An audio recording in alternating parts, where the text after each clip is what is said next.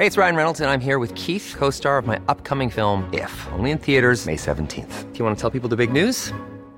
All right, I'll do. Sign up now and you'll get unlimited for $15 a month in six months of Paramount Plus Essential Plan on us. Mintmobile.com slash switch. Upfront payment of $45 equivalent to $15 per month. Unlimited over 40 gigabytes per month. Face lower speeds. Videos at 480p. Active Mint customers by 531.24 get six months of Paramount Plus Essential Plan. Auto renews after six months. Offer ends May 31st, 2024. Separate Paramount Plus registration required. Terms and conditions apply if rated PG. Tarde a tarde, lo que necesitas saber de forma ligera, con un tono accesible. Solórzano, el referente informativo.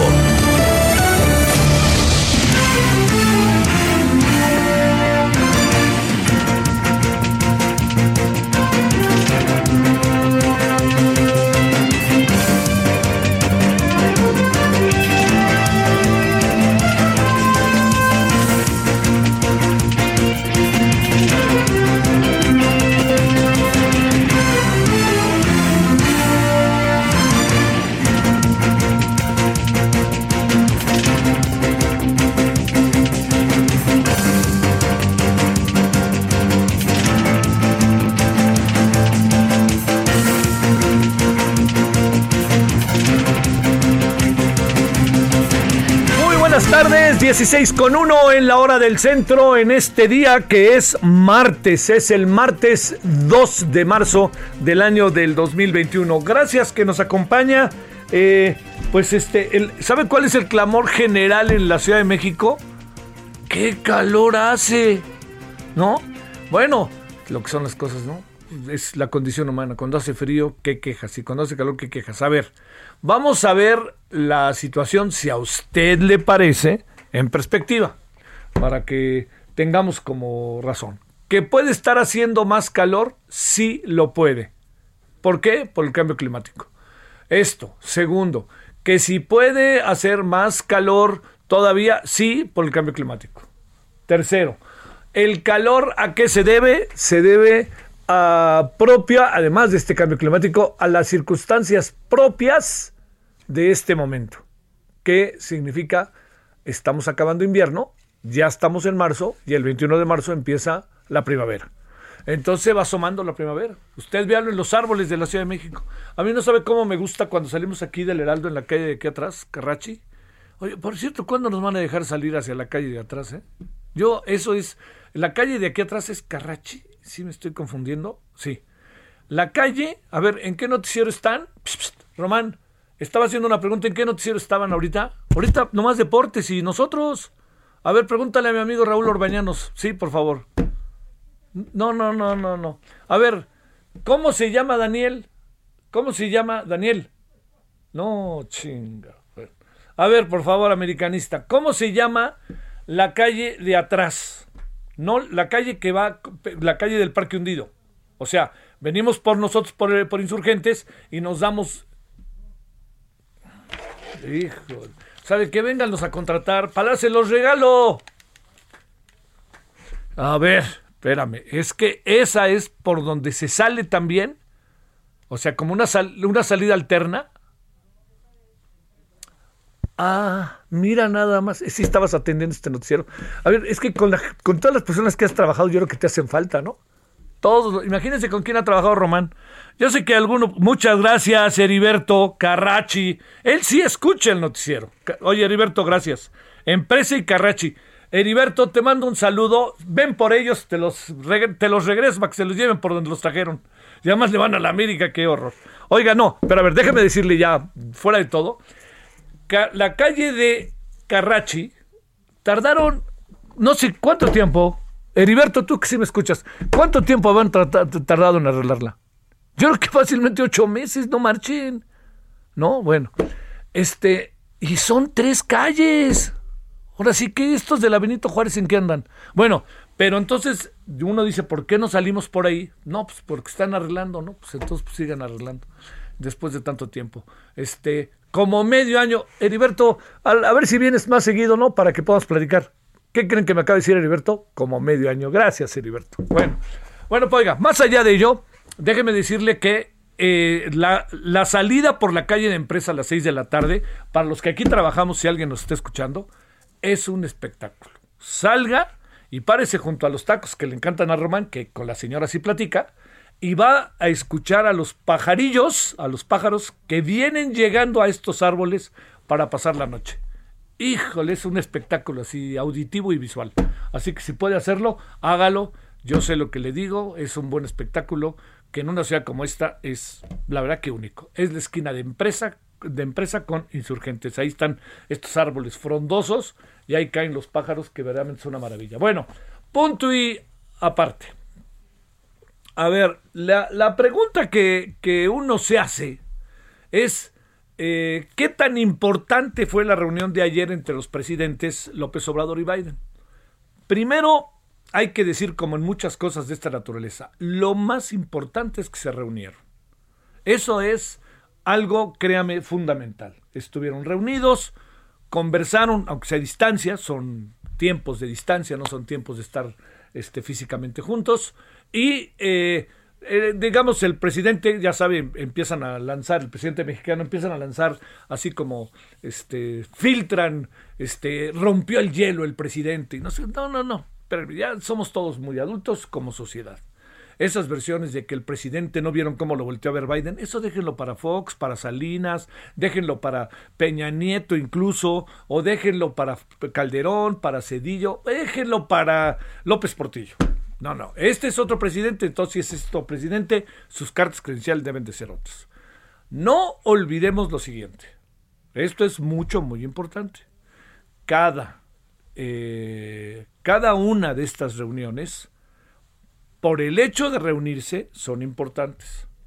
Segundo, si alguien pensó que los desdenes de López Obrador respecto a las elecciones en Estados Unidos, reconocimiento o no del señor Biden y su cercanía con Trump iban a pesar, difícilmente pesan. Son políticos profesionales. No van a sacarle a uno, ¿te acuerdas cuando dijiste? No, no, esto sigue. Además, yo diría que hay una gran ventaja con Biden. Biden es un político profesional, es un político de toda la vida. Y yo quisiera pensar que el presidente mexicano va aprendiendo, sabe muchas cosas, pero de los de las líderes internacionales no tiene mucha idea, pero yo espero que vaya aprendiendo. Ahí está Marcelo Obrar que le dice que Marcelo ya, ya estuvo en otro tiempo en la Cancillería. La Cancillería tiene, por más que esté hoy medio estartalada, tiene muy eh, interesantes personajes. Tiene por ahí a un personaje como Marta Bárcena, que ya no está, pero Marta conoce los derroteros de la política internacional y de la diplomacia, muchos personajes que están allá adentro la conocen, los cónsules de México en Estados Unidos, algunos como la de Los Ángeles son maravillosos, saben de qué se trata. Entonces suponemos que el presidente aprende o va aprendiendo más allá de lo que él acostumbra batear de todas, todas de bote pronto, y uno sabe que si viene la pelota y uno ni se fija si es bola, si es recta, si es screwball o si es una base por bola intencional, cuando todo esto sucede, pues la gran pregunta que uno le hace al, al, presidente es que él que es beisbolero sabrá que tiene que medir por dónde viene el lanzamiento. Eso es lo que hay que hacer con Biden. Biden por lo pronto fue eh, pausado.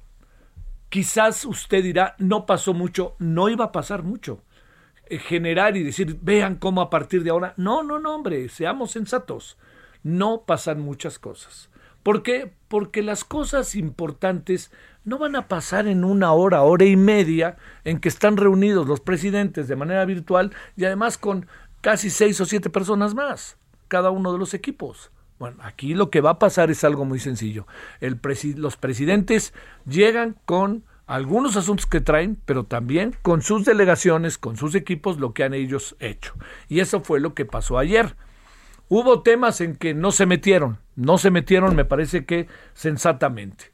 Yo creo que no tenía sentido que el señor Joe Biden hablara de la reforma eléctrica no tenía sentido, no, no, no, no cabía porque más allá de que sea un asunto de nuestra soberanía, es un asunto que tiene que ver con otras circunstancias que se tienen que discutir en otros momentos no cabía que el presidente mexicano le dijera al señor Biden de no ser cómo se están eh, acumulando y este cómo, cómo se están quedando con las vacunas, no cabía que el señor presidente mexicano le dijera mándenos unas vacunas cuando ya nos habían dicho en la mañana que no. Entonces hay cosas que ahí pueden estar un poco como la ocurrencia, el planteamiento, la frescura, lo que salga de cada uno.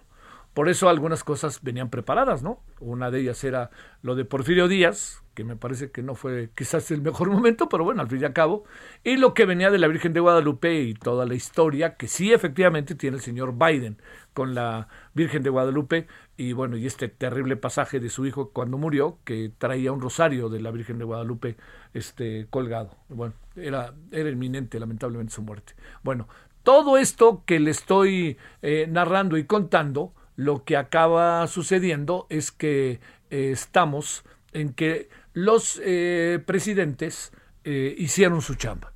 Y sabe que fue mucho, pero mucho, muy bueno, que al hacer su chamba los presidentes claramente, claramente establecieran primero una disposición muy real, muy auténtica de entenderse. Eso que le estoy contando es, sin duda alguna, la, una de las claves. ¿Por qué? Pues porque uno supone que los dos son políticos profesionales y entienden más que bien lo que tienen que hacer y cómo se deben de comportar en una circunstancia como la que estamos platicando y las que ellos vivieron. Bueno, eso que le cuento es lo que ahí está y cómo poder ver lo que pasó en la reunión de los presidentes. Ya al rato nos dirá Pepe Carreño, pero hay algo que en la política es clave. Eso que en la política es clave es recuerde que lo importante en las relaciones entre los países, pues sí son las formas, y yo digo, tú dices, pero sobre todo son los resultados.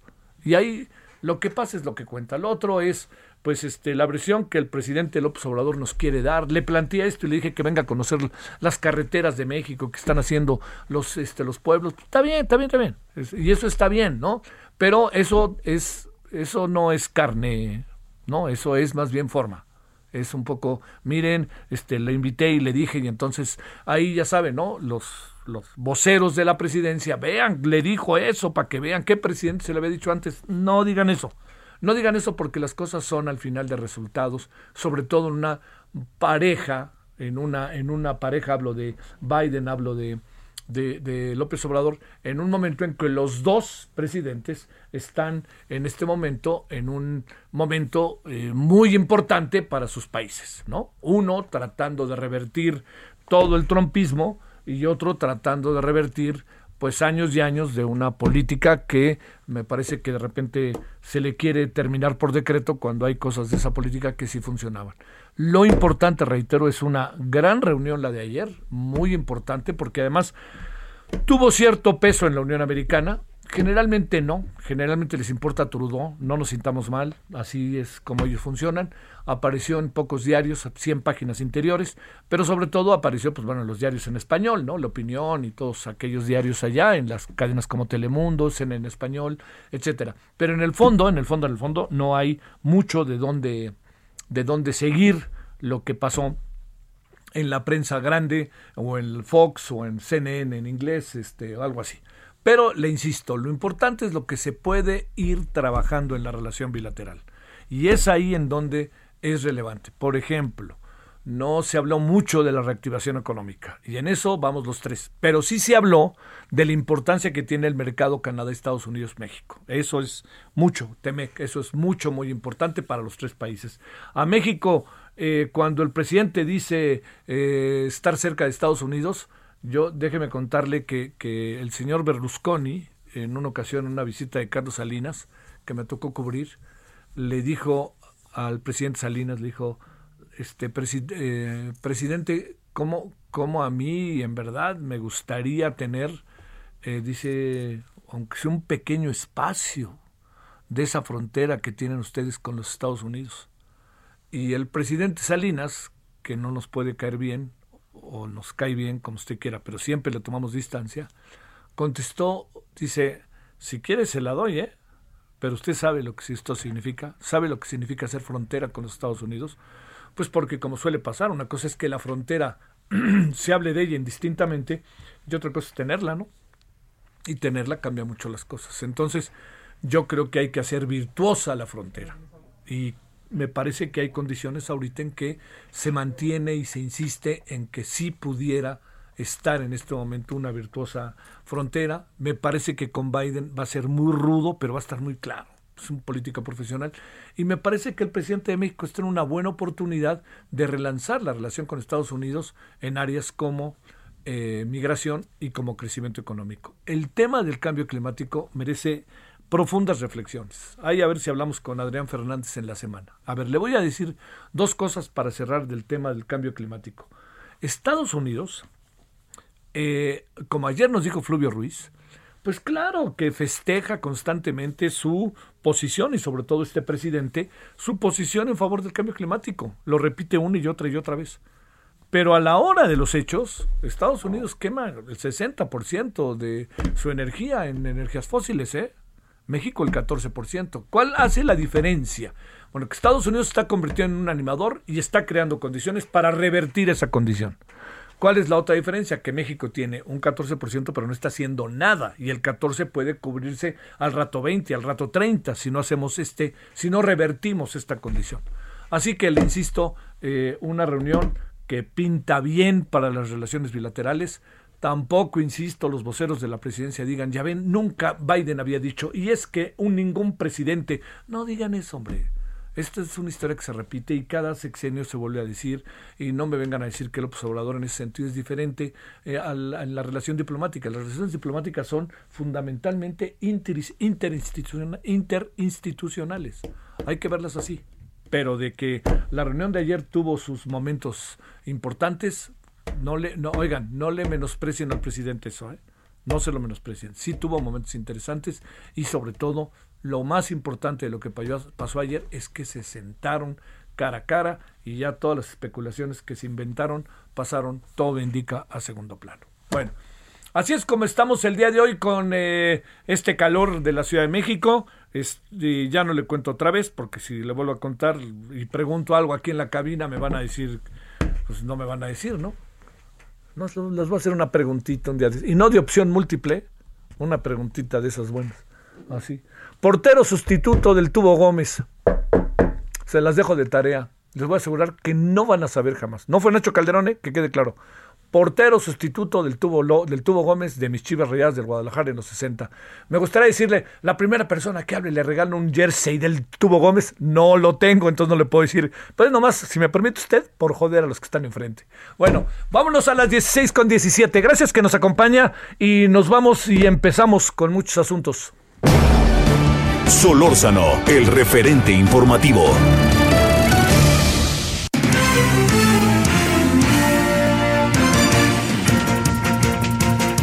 Contigo, Diana Martínez. Buenas tardes. Adelante. ¿Qué pasa con la señora Rosario Robles?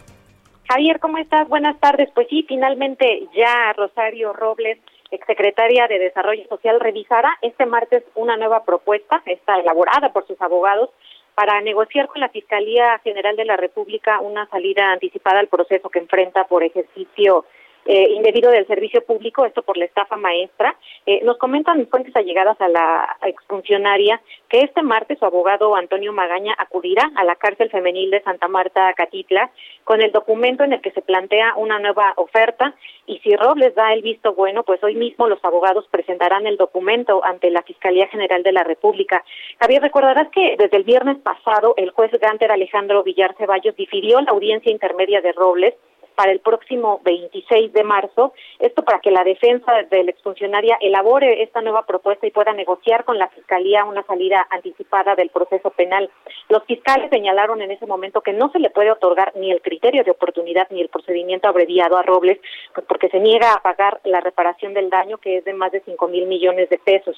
En audiencia, Rosario Robles señaló que se le ha obstaculizado el cambio de medida cautelar esto eh, porque ella tiene la prisión preventiva justificada, pero también se le ha obstaculizado acceder a un criterio de oportunidad como si han accedido otras partes en la misma causa penal, aunque no mencionó nombres, sí hizo referencia a casos como el del exdirector de Pemex, Emilio Lozoya, que nunca pisó la cárcel, y también al de Emilio Cebadúa, que pues ella solo señaló que hay una persona que está junto con ella en la, en la misma causa penal y tampoco ha ingresado a prisión justamente porque tiene un criterio de oportunidad. Señaló la exfuncionaria que pues cada día que pasa en Santa Marta, Catitla, ella está muriendo, Javier. Oye, eh, en sentido estricto algo tiene de razón, pero tú encuentras manera, mi queridísima Diana, de que la señora pueda Así tal cual. Este, resarcir los 5 mil millones de pesos. Está en chino, ¿no? Es que eh, creo que tal, tal vez ese es el problema, ¿no? Que no, no tiene todo el dinero. o Ella pues ha reiterado que es que es inocente, sin embargo, pues, eh, la ley así lo, lo plantea, tanto para un eh, procedimiento abreviado como para un criterio de oportunidad. Justamente el Código Nacional de Procedimientos Penales establece que debe haber reparación del daño y si no, pues no se puede dar eh, esta figura, que finalmente es un beneficio para que se extinga la acción penal en contra de cualquier persona que la solicite o que se le ofrezca. Entonces, pues es un requisito, pero pues, si no se puede cumplir, no sabemos en qué consista la nueva propuesta que están elaborando los abogados y pues hoy mismo revisará la exfuncionaria. Porque la otra, Diana, pues es que abra la boca, pero no tengo la impresión de que quiera abrir la boca. ¿eh? Ella ha señalado en varias ocasiones, yo ah. antes de, de que eh, se supiera que había una orden de aprehensión en su contra por delincuencia organizada y lavado de dinero, que es una segunda orden de aprehensión. Platiqué con Eticmenio Mendieta, su abogado, y él me decía en ese momento que, que no tenía quien delatar. Eh, entonces por eso pues no no aplicaba el criterio de oportunidad. Sin embargo sabemos que después ya en noviembre cuando se supo de este nuevo mandamiento judicial pues eh, la defensa y Robles dijeron que, que era eh, posible un criterio de oportunidad, sin embargo ya después se habló de este procedimiento abreviado que implica que ella se declare culpable, es decir, ella sería penalmente responsable del delito de ejercicio indebido del servicio público y así de esta manera podría obtener una sanción, una, una pena mínima. Sí, este pero no, se ve que quiera, pues digo, también está, es que es una situación realmente muy difícil, pero lo que sí es, eh, también, a ver, nada más para cerrar, a ver si podemos aclararlo, eh, Diana, eh, lo que tiene el, el, el, este, la acusación que pende contra Rosario Robles, hasta donde entiendo, es muy distinta que la que existe contra Emilio Cebadúa, ¿no? También quizás eso marque una diferencia. Sí, a ella se le señala por la omisión, siendo eh, eh, siendo funcionaria eh, a, cargo de la Sedesol y, de la Sedatu, a ella se, le se le señala por una conducta omisiva. entonces, y, justamente ella está por ejercicio indebido del servicio público, pero por dos, por dos delitos, porque pues ella fue funcionaria, secretaria tanto de, de Sedatu, fue titular, como como de Sedesol, por eso son, son esos dos. Finalmente, pues él era su subordinado. Sí, sí, sí, sí. Gracias, Diana. Buenas tardes. Buenas tardes, Javier. ¿Dónde andas, Iván Saldaña? En la Cámara de Diputados, mi estimado Javier, amigos del auditorio, eh, informarles que la bancada del el PRD aquí en el Palacio Legislativo de San Lázaro acusó el día de hoy que está actuando Morena con simulación y engaño en atender las acusaciones de abuso sexual en contra de Félix Salgado Macedonio, porque sigue siendo su candidato a la gobernatura de Guerrero. Y es que en entrevista la coordinadora de este grupo, Verónica Juárez, dijo que el plazo legal de registro de candidatos en el estado venció el pasado lunes, el día de ayer, por lo que Salgado Macedonio sigue siendo el candidato y en adelante solo podrá ser sustituido por fallecimiento, inhabilitación, incapacidad o renuncia de acuerdo a la ley electoral, lo que dijo pues de básicamente eh, imposible que eh, Salgado Macedonio renuncie y pues hay que recordarle al auditor que el pasado viernes la Comisión de Honestidad y Justicia de Morena ordenó, ordenó reponer el proceso de selección de su candidato para Guerrero y resolvió sobre las acusaciones eh, de Félix Salgado precisamente esto y también pues eh, que estaban infundadas. Eh, dijo Verónica Juárez el día de hoy, lo que hemos visto es un engaño, un teatro en donde ni le quitaron la candidatura ni en algún momento se ha tenido la intención de sustituirlo porque legalmente eso no ocurrió en el órgano electoral. Mientras, eh, pues también eh, dijo que, eh, y, perdón, también comentarles, Javier, que minutos antes de estas declaraciones, que fue al inicio de la sesión del Pleno, pues los diputados perredistas, incluida ella, se mostraron frente a la tribuna con una manta bastante larga, alrededor de cinco metros de largo, que dice AMLO, ya chole, rompe el pacto patriarcal, patriarcal en referencia a este caso precisamente, para que dicen ellos no, no se solape desde el Ejecutivo al senador con licencia eh, Javier Auditorio. Uy, eso está trabado. Muchas gracias, Iván. Buenas tardes. Buenas tardes. Oiga, le quiero, si me permite en primera persona decirlo, agradecer a Radio San Luis Potosí 96.9 de FM, que desde ayer, desde el inicio de este mes de marzo, estamos con las transmisiones en la capital del estado, bonita ciudad llena de plazas, es bonito San Luis en verdad. Bueno, 96.9 de FM, muchas gracias allá que nos hacen el favor de bajar la señal. Nosotros estamos, su servidor Javier Solórzano, de las 16 a las 18 horas en hora del centro, y si quiere vernos en tele, estamos también en Heraldo Televisión, de las 21 a las 22.15, también en hora del centro. Pausa.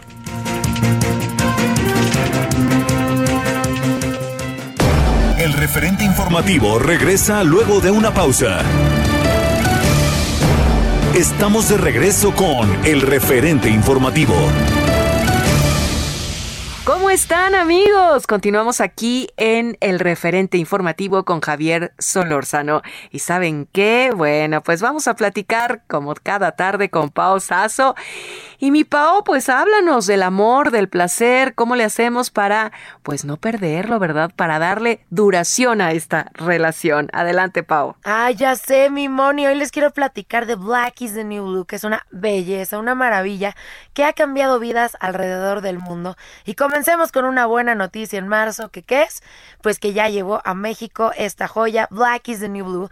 ¿Y qué es esto? Bueno, es un tratamiento súper ganador, un suplemento alimenticio que nos va a ayudar a tener mayor potencia, mayor placer, mayor desempeño en la vida íntima. Usted, hombre, va a poder consentir a la mujer sin cesar. Olvídese de esos tratamientos que solo nos daban cuatro horas de potencia, eso se acabó.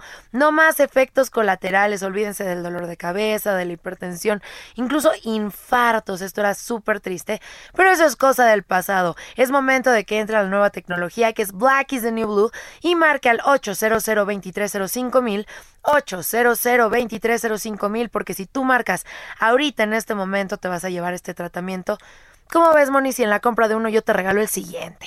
Así es, los quiero consentir, así que marquen al 800 2305 mil para poder llevarse Black is the New Blue, que es una maravilla. Quien ya lo ha probado jamás regresa al antiguo tratamiento. Es momento que entre en esta nueva tecnología, en esta nueva era de productos tan ganadores como Black is the New Blue, que te va a ayudar a tener mayor potencia, mayor placer y una vida íntima de agasajo. Así que marquen en este momento al 800 2305 mil, porque si marcas ahorita en la compra de uno, yo te regalo el siguiente. ¿Cómo ves, mi Moni? Muy bien, pues a marcar, a marcar en este momento, anímense, hagan su pedido y sobre todo disfruten del amor. Regresamos contigo, Javier Solórzano.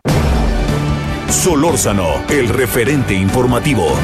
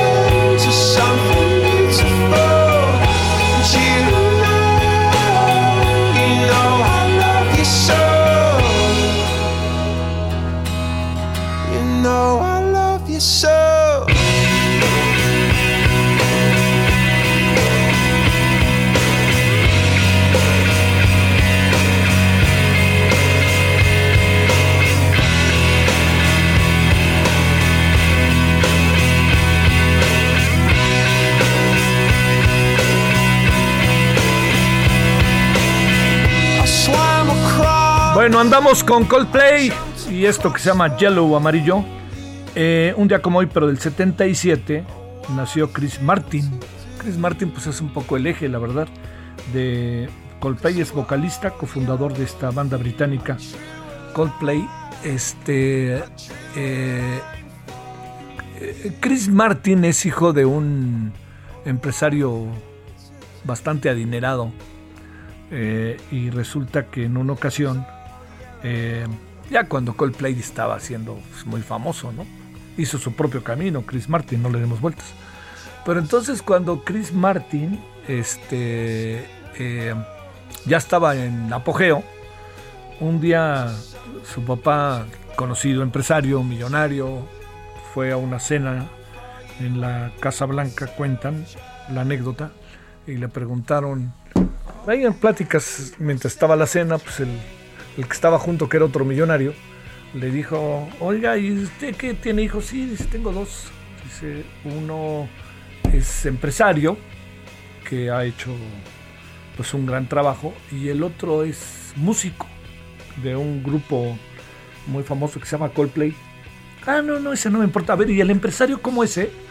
Entonces, este, eso quedó trauma ahí para Chris Martin porque dice cómo es posible, ¿no? Que pues para que vea, ¿no? El mundo en que cada quien se mueve y cómo se desarrolla. Yellow Coldplay, una cosa en verdad atractiva de este grupo que seguramente usted ha escuchado con marimba en la puerta de su casa un grupo que toca una canción de Coldplay. ¿No? La hemos escuchado. Es más, ahí la deben de tener, ¿no? Para que no.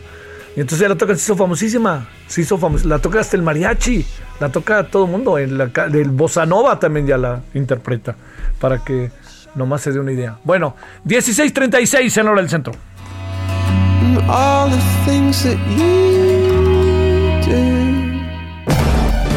Solórzano, el referente informativo.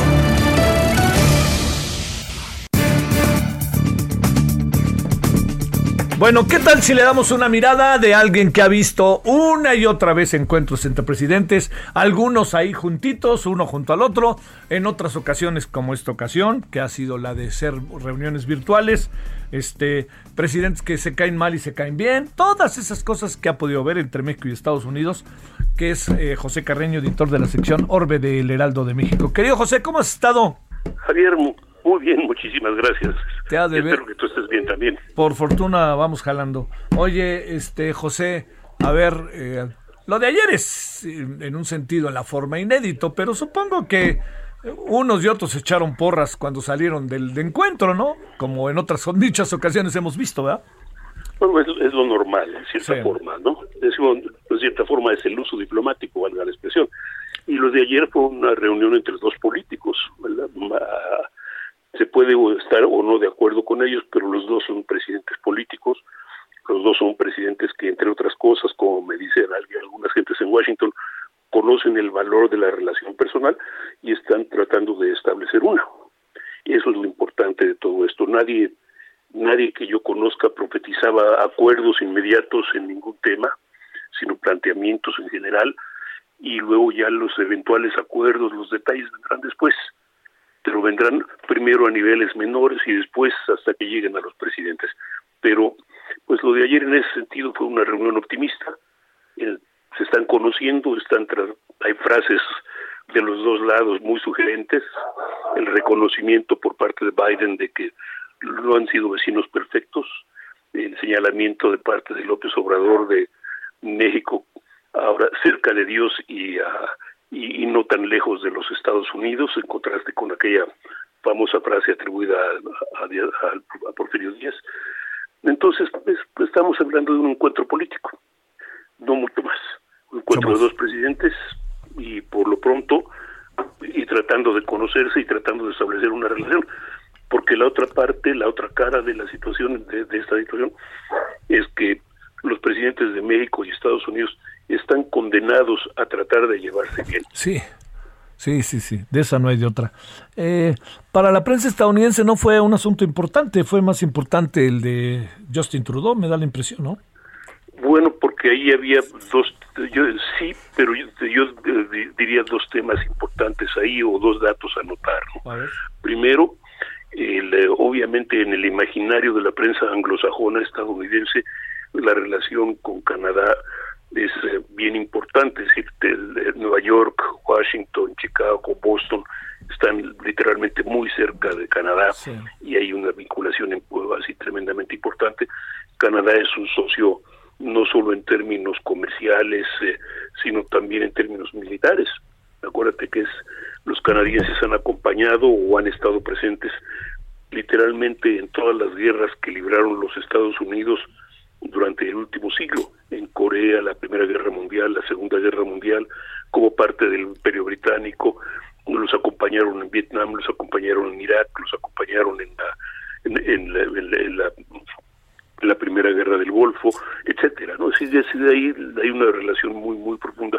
Y en segundo lugar, con México, para muchos que no están en el sur de, de los Estados Unidos, oeste de los Estados Unidos, la relación no está clara, pero uh, pues uh, pregunta cómo se llama qué, tal estaba la relación con este pregúntale a un tejano pregúntale a una a, un, a, un californiano cómo es la relación con México. Ahora y en el caso de, de, Canadá también las broncas personales el pleito personal entre Justin Trudeau y Donald Trump fue muy evidente fue muy público y obviamente la relación con, con, con el restablecimiento de la relación con Biden en ese sentido fue resultó algo que atractivo.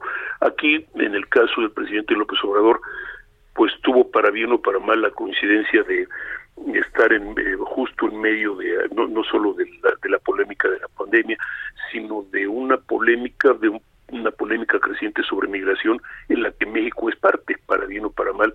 El tema migratorio es un, se está convirtiendo en un punto de, de presión, de toque para el gobierno de Biden, que está empezando a recibir ataques por su política sus intentos de reformar la política migratoria.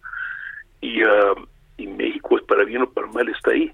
Pero entonces México pasa a formar parte, eh, una parte un poco secundaria en ese sentido, porque ahí lo que ocurre en Estados Unidos, como tú sabes, siempre es, le dan preferencia a su proyecto personal directo. En este caso, la política doméstica. Sí, claro, esa es una importante. Oye, a ver, eh, este José, eh, todo lo que se dijo hoy, lo que se dijo ayer, eh, digamos, hay dos o tres temas que, que, parece que inquietan. Uno es el del cambio climático, aunque Estados Unidos no haga mucho, y nosotros, bueno, sea un gran animador, pero todavía traiga muchos este, remanentes. Y el otro es México y no había necesidad de decir reforma eléctrica, ¿verdad? Bueno, pero ahí son temas que, literalmente fueron se trataron simplemente muy por encima. Y, nada más la verdad se ha dicho ahí los temas las discusiones el debate la profundización la el los intercambios se van a dar a otros niveles no a nivel de presidentes ahí van a llegar al final. Ahora lo cierto es esto lo, cierto es que si los Estados Unidos quieren ahondar en el tema no lo van a hacer en medio en, con relaciones vía, vía Biden en este caso sino a través de... A ver, por favor. Ahí se nos colgó, este José, si estabas eh, también por ahí monitoreándonos, este, como puede ver, ahí algo pasó. A ver, eh, estamos otra vez con él. Ya estamos listos o no? A ver, a ver. Estamos eh, viendo a ver qué sucede. Estamos platicando con José Carreño, editor de la sección Orbe del Heraldo de México, un hombre que a lo largo de mucho, mucho tiempo eh, ha estado en diferentes medios de comunicación trabajando, particularmente en diarios impresos. Por ahí estuvo en el Universal, por ahí estuvo en el Excelsior, entre otros, en épocas muy interesantes estos dos diarios. Creo que, que bueno, eh, digamos, también tenía mucho que ver esta época de estos diarios con, con una eh, concentración mayor de la opinión pública hacia estos diarios, a diferencia de hoy que hay una diversificación muy abierta de diarios, de medios impresos, de eh, lo que corresponde a, a, las redes, lo que corresponde a la televisión, noticieros, cambió mucho, pero quien conserva, conserva. Y es por eso que, que es tan interesante para nosotros su opinión y supongo que para usted. A ver, decías, este, te planteaba, José, ahí se nos cortó, eh, de, estamos, bueno, son dos eh, políticos profesionales y como tal se tienen que comportar y traen deudas en sus países que tienen que satisfacer y también hay otras cosas que traen en su cabeza que quieren hacer, ¿no? Estamos en ese mundo ahí en donde van un poco, si me permites el símil de la pelea de box, van este, dándose sus eh, primeros tanteos, ¿no? Se van asomando uno al otro a ver quién es quién. Sí, es eso, ese, es un buen símil, ¿no? Es decir, decía, alguien decía que al, amigo cerca y al enemigo más cerca. Como quiera que se considere a los Estados Unidos o los Estados Unidos consideran a México, son países que están muy, muy cerca, están íntimamente ligados, entonces tienen que ir midiendo y los dos tienen que ver, tomar en consideración un poco o mucho cuáles son las necesidades o las, ah, los problemas domésticos internos de cada país, para saber también en qué grado pueden pedir, qué es lo que pueden obtener realísticamente. ¿Qué es, este, la otra? Es, eh, esto es en este momento, yo diría que los dos países están tratando de ver, los dos gobiernos, mejor dicho, están midiendo las distancias, midiendo las cosas y ver qué es lo que pueden intercambiar. Oye, como sea, José, son dos gobiernos que en este momento podríamos nosotros decir que son gobiernos fuertes. Pues mira, yo diría que sí. Yo diría que sí. Esto es eh, curiosamente en el en el en el caso de, Biden resultaría tal vez sería un poco más débil que el de que el de López Obrador. Claro, sí. Políticamente más débil, aunque aunque el país como tal sea más fuerte. Oye, a ver, eh, para cerrar, José, el entorno de esta relación bilateral. Estoy pensando en estoy pensando en Canadá, estoy pensando en América Latina, que sería como lo inmediato, temas que pueden ser candentes, incluso ya se metió como tema candente Nicaragua, pero estamos con, eh, con eh, Cuba, que siempre lo estará, con Venezuela, ahí pasará algo o ya veremos el momento en que hablamos de ello. Mira, yo diría que es un poco de ya veremos, ah. en el sentido de que tienes en América Central sí es un tema importante por el tema migratorio eh, para para para tanto para Estados Unidos como para México, sobre todo las naciones del, del norte, del llamado Triángulo Norte, esto es Guatemala, Honduras, El Salvador, que son las principales fuentes de, uh, de migración hacia los Estados Unidos que es la principal fuente, digamos, de, de las personas que se hallan en la frontera México-estadounidense en este momento, esperando asilo o esperando migrar a Estados Unidos. Ahora, he dicho eso, Cuba, Nicaragua son sobre todo, Venezuela, son sobre todo temas, uh, yo diría que simbólicos, y simbólicos importantes para México en el sentido de expresar su independencia de los Estados Unidos, de hacer valer su... Uh, su independencia de criterio, de, su, de, hacer valer que es un país soberano, independiente, y que tiene opiniones y visiones independientes, pero sobre todo, yo diría que sobre todo simbólico. Sí, claro. El 80% eh, de nuestra relación, para bien o para mal, es con Estados Unidos. Eh, tenemos eh, de los, ponle 12 millones de mexicanos que viven fuera de México, 11 millones están en Estados Unidos. De los, digamos, creo que es muy claro hacia dónde están las cosas. Por último, este, este, el tema de las vacunas era esperable que nos iba a hablar, pero te planteo, ¿le podría dar igual a Estados Unidos que México compre vacunas rusas y vacunas chinas? Mm, eh, simbólicamente no, pero la realidad es que si no están dispuestos a soltar las vacunas que ya tienen, bueno, que tampoco tienen, entre paréntesis, tienen vacunas compradas, pero todavía no, todavía no las tienen, sí. no las tienen físicamente. Entonces, pues eh, México y, uh, y, quien sea tiene el derecho de buscar las vacunas donde sea. Esto es, vamos, no creo que ahí sí, no, creo que, que sea opcional. es, uh, si hay vacunas en China y en Rusia, México tiene todo el derecho de buscarlas y los Estados Unidos tienen que callar la boca a menos que ofrezcan las vacunas, que no lo hicieron. Sí, que esa es este la otra, que también es la, la otra parte. Eh, calificarías, no con una, con una, este, con una nota, ¿no, José? Pero digamos dentro de los cánones diplomáticos, nada que sorprender, este, y punto, tal cual.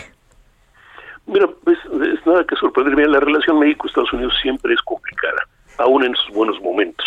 Así que creo que es un buen principio pero es un buen principio a desarrollar. Sí. Sí, esa es eh, la otra parte.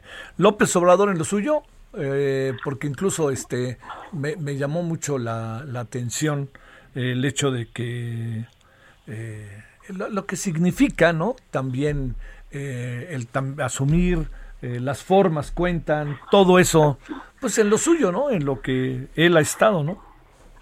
Sí, es mucho en lo suyo, aunque yo, que, aunque yo ah, casi, este, ah, casi me atrevería a señalar que es el principio de un, este, de, de, de un estamos viendo principios de negociación, ¿no?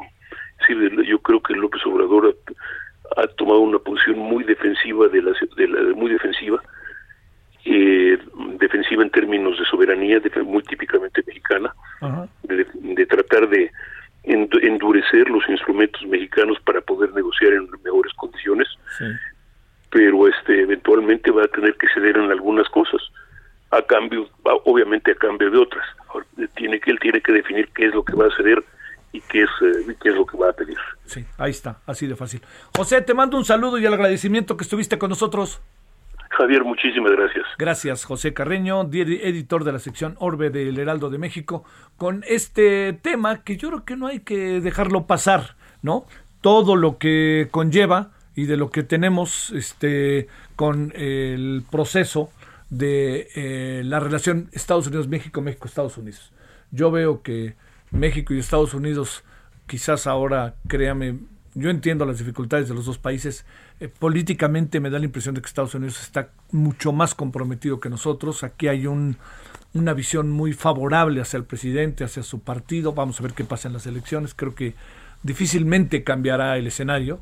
Pero en lo que es una cosa u otra, pues el que tiene que arreglar la casa ahora es el señor este Joe Biden, ¿no? Porque además ya se asomó, no dejó pasar ni un minuto, si me permite, el señor este Donald Trump para hacerse otra vez presente, ¿no? 16 con 51 en la hora del centro. Solórzano, el referente informativo.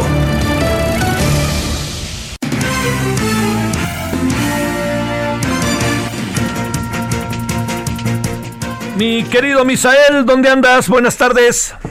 Javier, buenas tardes, buenas tardes al auditorio. Te cuento que en estos momentos eh, se está llevando a cabo ya este debate para la aprobación de la reforma eléctrica, la reforma a eh, la ley de la industria eléctrica. Morena y el PT y el y Encuentro Social, los partidos de Encuentro Social, dieron eh, pues un albazo en el Senado para que hoy mismo se suba al Pleno esta iniciativa preferente del presidente Andrés Manuel López Obrador.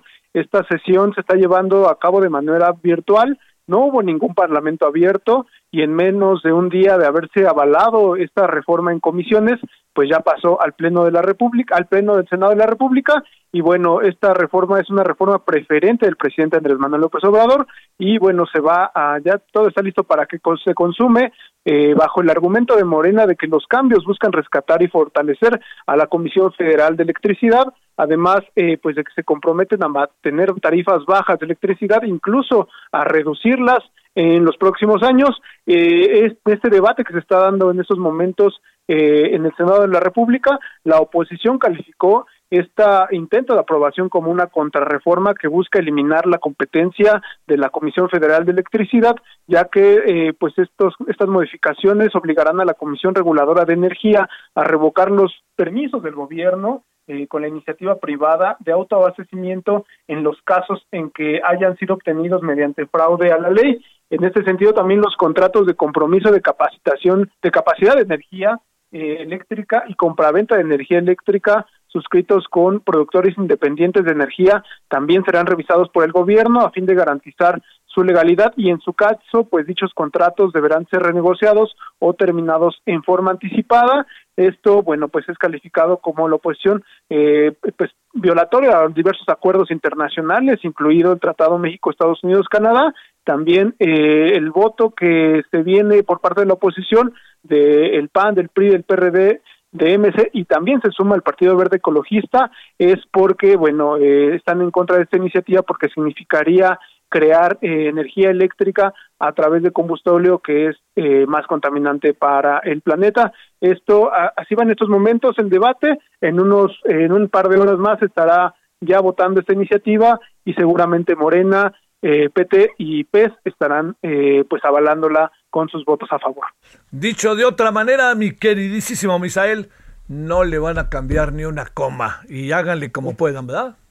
Exactamente, no le cambiaron ni una coma. Eh, esto, este debate se dio apenas eh, en una sesión virtual el día de ayer, se aprobó en comisiones, el cual tampoco fue un debate porque cada eh, senador tuvo hasta tres minutos para hablar de las tres comisiones que debatieron.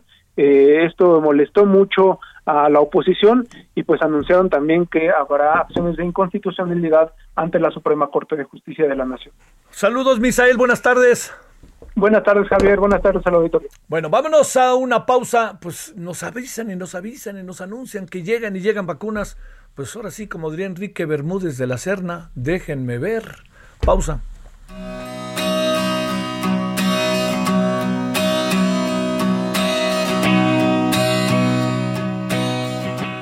El referente informativo regresa luego de una pausa. Tarde a tarde, lo que necesitas saber de forma ligera, con un tono accesible. Solórzano, el referente informativo.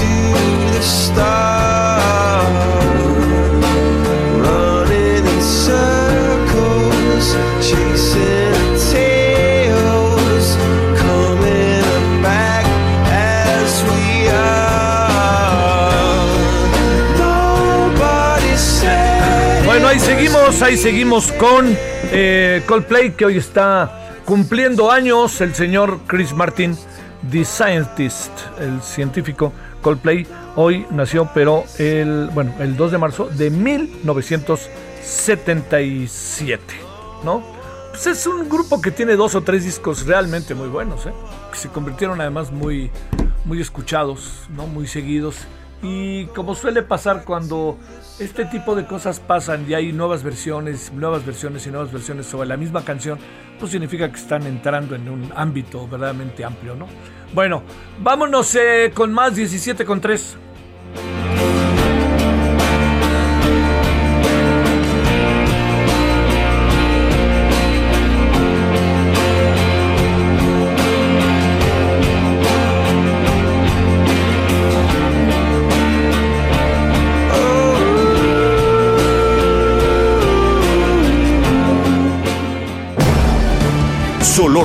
El referente informativo.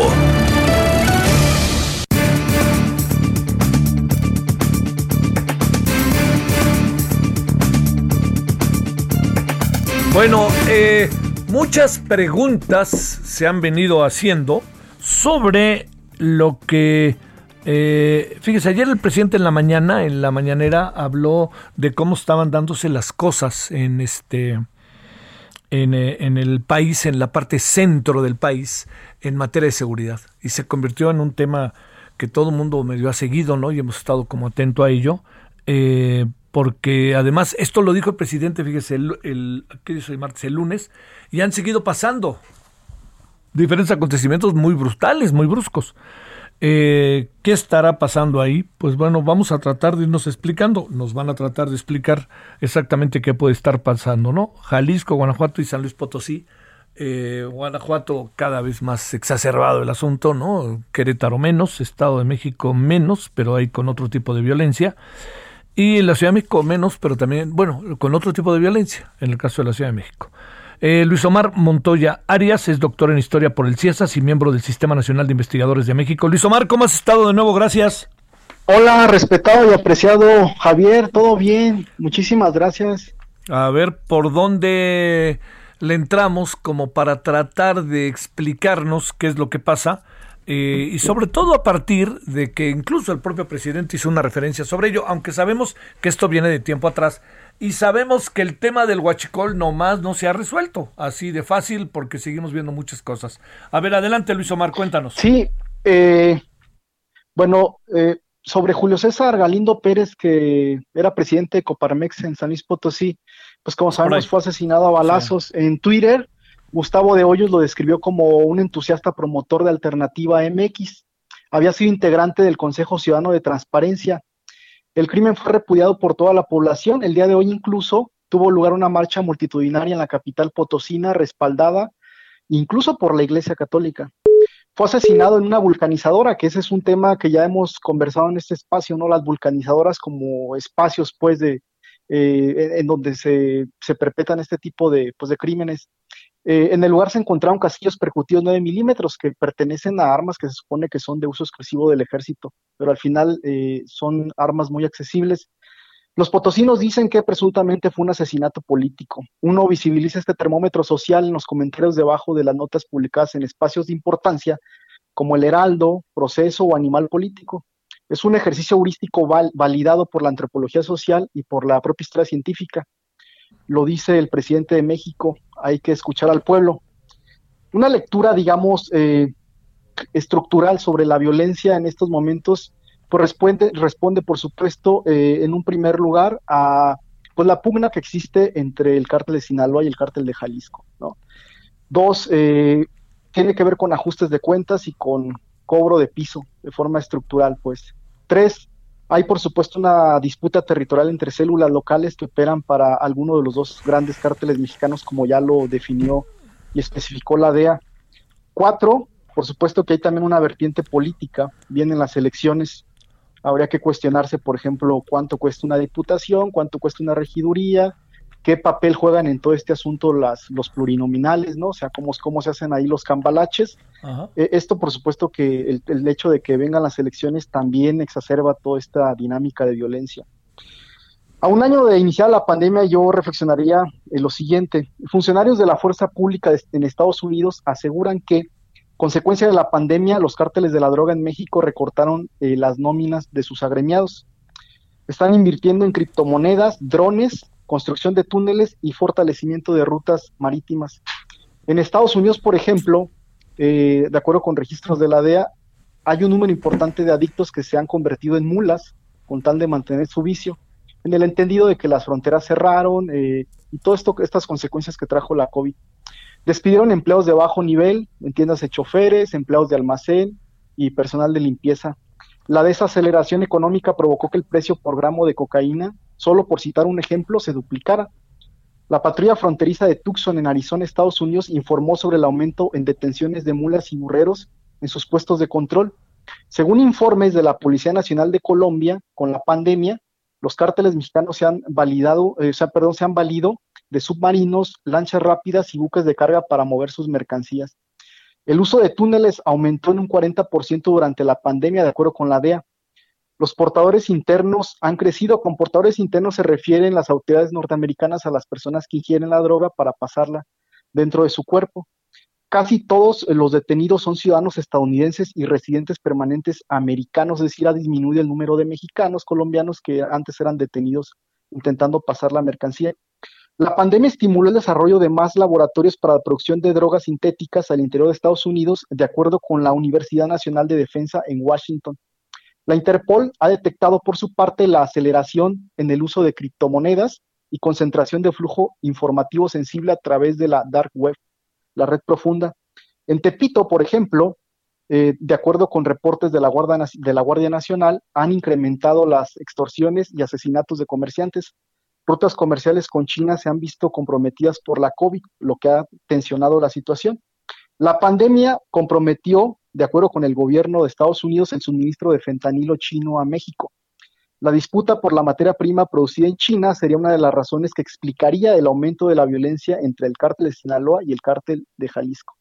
La producción de fentanilo tiene su epicentro, y este es un dato muy interesante desde la geopolítica, tiene su epicentro en la provincia china de Hubei, cuya capital es Wuhan, o Wuhan. Mira. De acuerdo con el semanario Río 12 de Culiacán, la libra de metafetamina cristal pasó de costar 2.500 pesos a 15.000 pesos mexicanos. De Colombia, de acuerdo con la Policía Nacional de Colombia, de Colombia salen nuevos cargamentos de droga hacia México en aviones ambulancia, es decir, están aprovechando el tema de la pandemia, ¿no?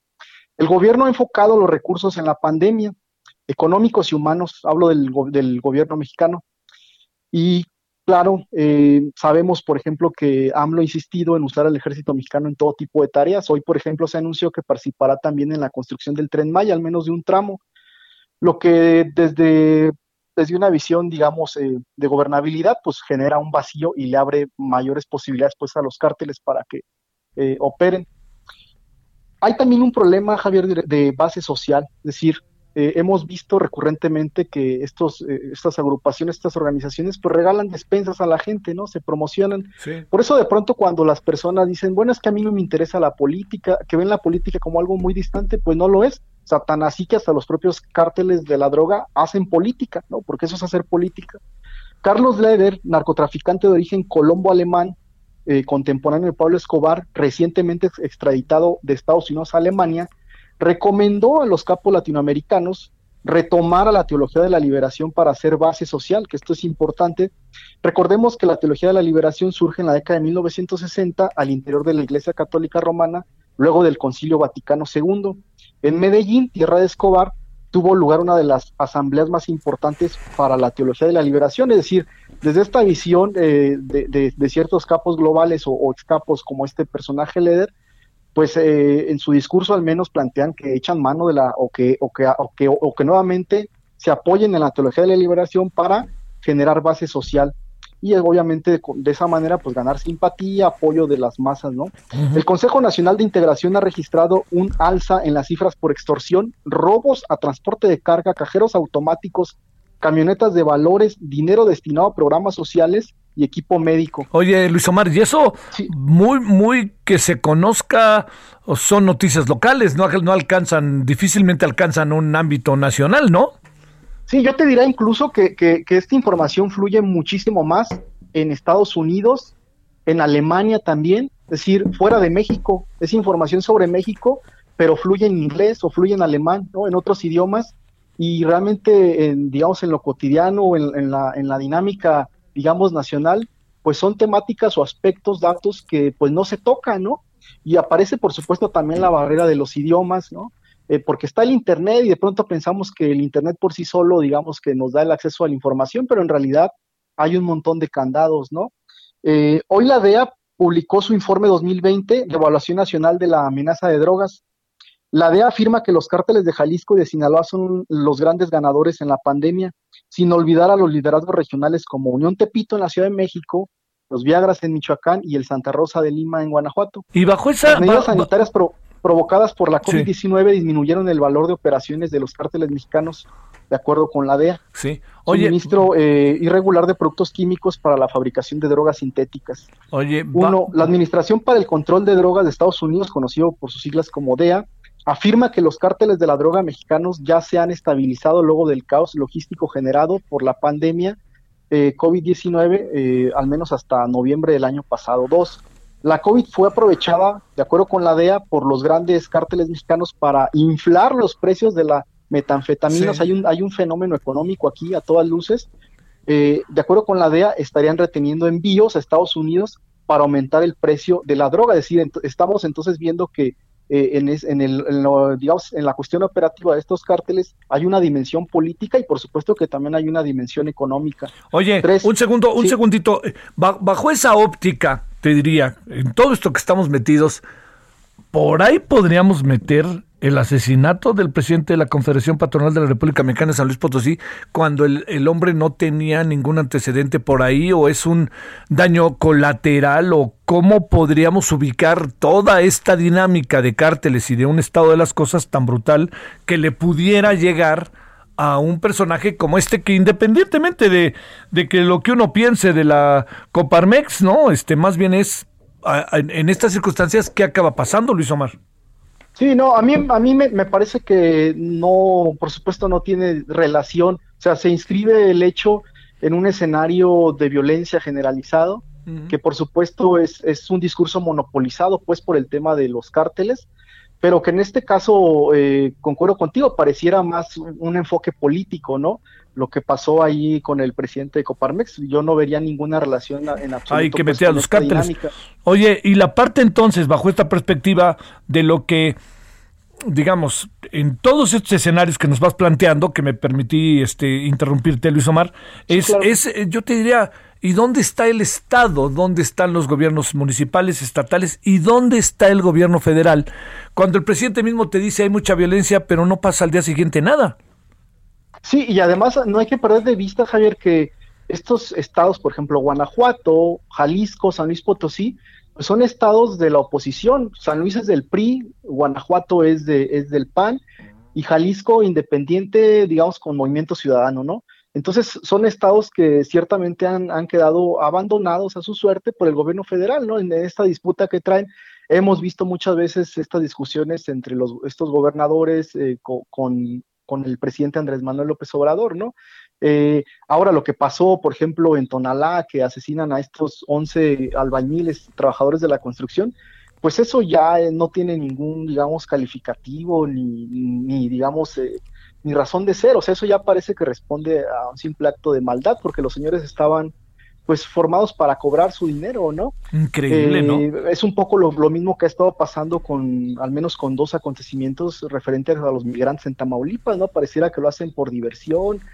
Eh, hay un asunto también ahí, por supuesto, de, de ética, de, de moral, de inmoralidad, ¿no? De descomposición espiritual a todas luces, porque ciertamente hay, un, hay digamos, una perspectiva de orden eh, político, eh, eh, política que tiene que ver con los gobiernos y tal, pero me parece que también no solo hay una descomposición de los gobiernos, sino también hay una descomposición del individuo, ¿no?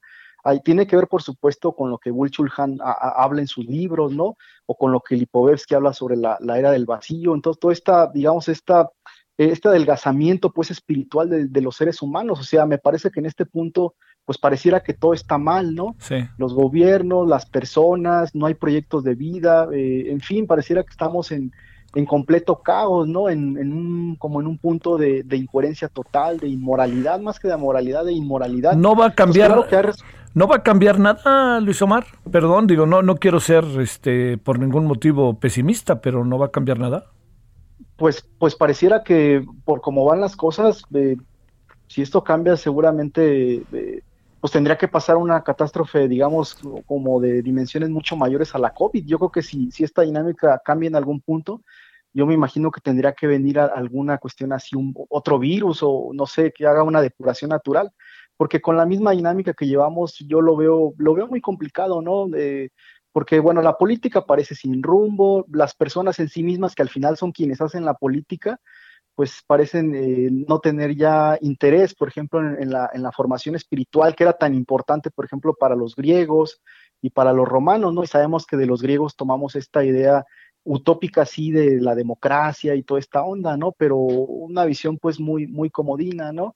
Me parece que también hay un problema pues de pérdida de valores. Yo veo una, yo veo una, una de, un rompimiento muy sí. marcado a partir del, del, de los 2000, del 2000, Javier. ¿Por qué? Porque ya sabes que, como sabemos, pues vienen estas crisis tal de Estados Unidos. Y entonces yo ahí veo en la ciudad mexicana que los, tanto el padre como la madre tienen que ir a trabajar porque ya no alcanza el dinero eh, con solamente con, con, lo- con el ingreso de uno de los miembros. Entonces los muchachos, los niños, pues se quedan solos.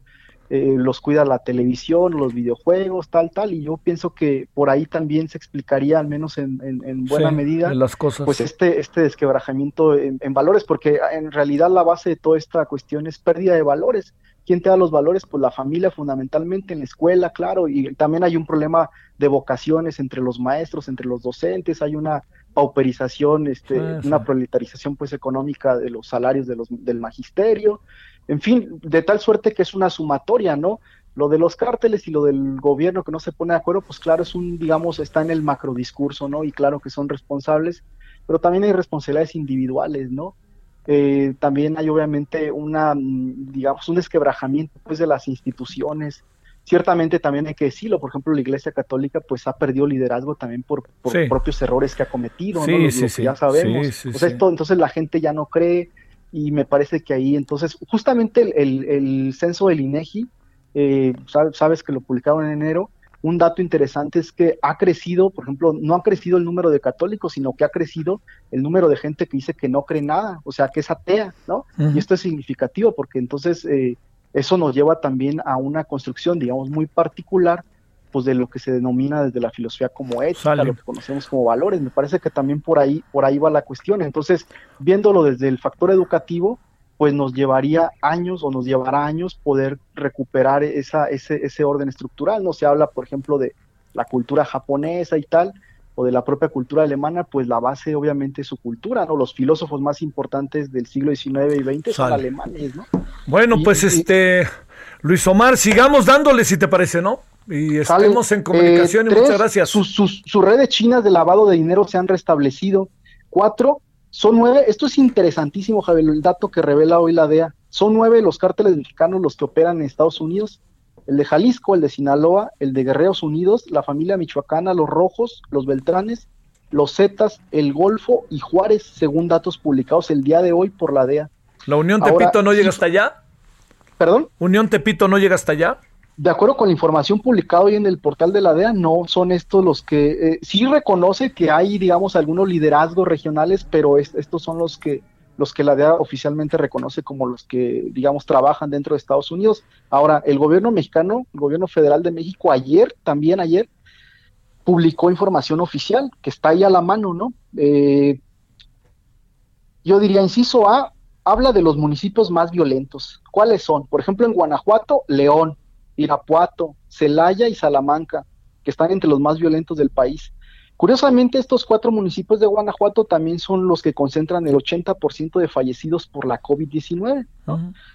Después Jalisco. Muy En. Jalisco los, los dos municipios más violentos, de acuerdo con las cifras del gobierno federal de México, son Tonalá y Encarnación de Díaz, conocido con- como La Chona, que Sí. está relativamente cerca de León.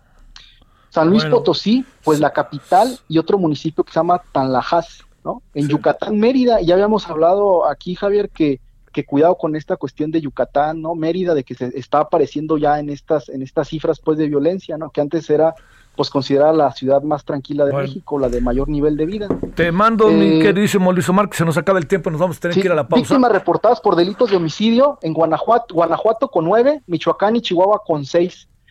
Desviación eh, de miles de barriles diarios, Informe Nacional de Seguridad, eh, disminuyó, se- según el gobierno federal, en cuatro puntos porcentuales respecto a la anterior revisión. Sí. Y último punto, vehículos robados, Javier. El Estado de México es donde más ocurre este delito con 164 mil, coma 684. Y Yucatán es donde menos con mil, coma 47 vehículos. Guanajuato y Jalisco están en los Sale. 50 mil vehículos robados al mes. Luis Omar, te mando saludos y estemos pronto en comunicación, Luis Omar Montoya. Gracias. Un abrazote, Javier, que estés muy bien, gracias. Hasta luego, tú también. Es eh, doctor en Historia por el CIESAS y miembro del Sistema Nacional de Investigadores de México.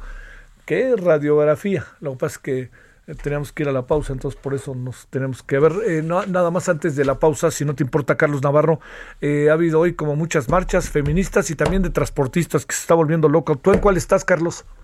Buenas tardes, Javier. Te saludo con gusto a ti al auditorio. Bien, en la protesta feminista que se llevó a cabo esta mañana en las inmediaciones del Zócalo Capitalino, para protestar contra Félix Salgado Macedonio, se aseguraron bombas Molotov, Javier, lo informó la Secretaría de Gobierno de la Ciudad de México. En este caso se realizaron acciones de contención a la violencia hacia 23 mujeres pertenecientes a la colectiva nacional feminista Ningún agresor en el poder. Estas mujeres portaban material para preparar bombas Molotov, los cuales le fueron retirados conforme a los protocolos establecidos por la Secretaría de Gobierno, en este caso la Brigada de Paz Marabunta, personal de la Comisión Nacional de Derechos Humanos y de la Secretaría de Gobierno actuaron, dialogaron con ellas y lograron disuadir esta marcha donde hubo un enfrentamiento con el eh, agrupamiento Ateneas de la Secretaría de Seguridad Ciudadana tras abandonar el Zócalo Capitalino, tomaron rumbo ingresando a la estación del Metro Pino Suárez donde realizaron varias pintas en las instalaciones, Javier. Te mando un saludo, Carlos. Buenas tardes. Hasta luego, buenas tardes, Javier. Mucha información. Hay que ver lo de los transportistas, que hay muchas quejas. He visto en Twitter que hay muchas quejas de, de los muchos paros que hubo. Bueno, vamos a la pausa. Esta noche vamos a seguir eh, con rumbo al 8 de marzo. A ver qué le parece. Estamos entrevistando mujeres, mujeres que han trabajado mucho en el 8 de marzo. Más allá de ello, y el 8 de marzo. El referente informativo regresa luego de una pausa. Estamos de regreso con el referente informativo.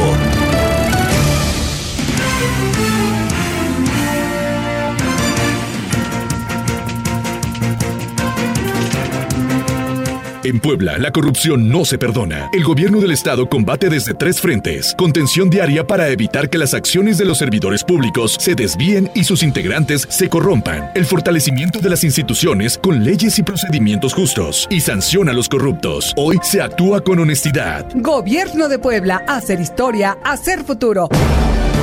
Solórzano, el referente informativo.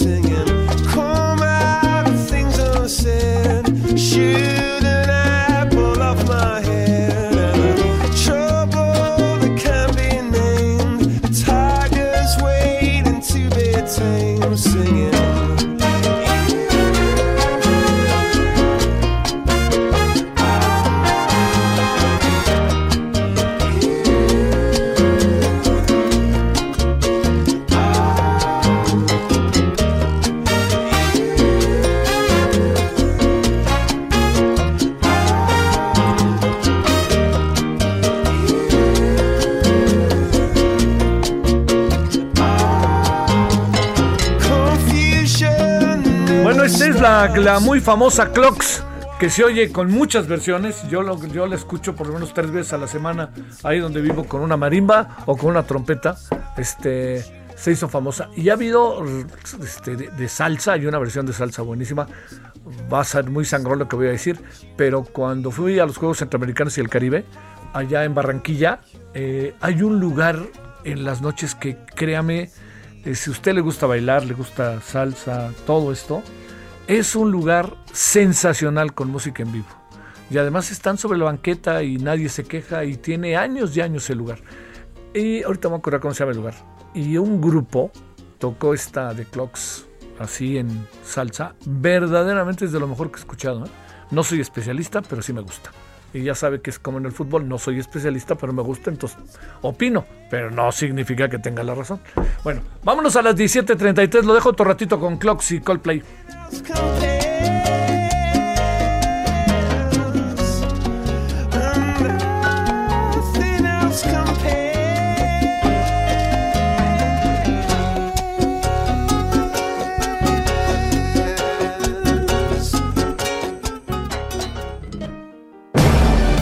Solórzano, el referente informativo.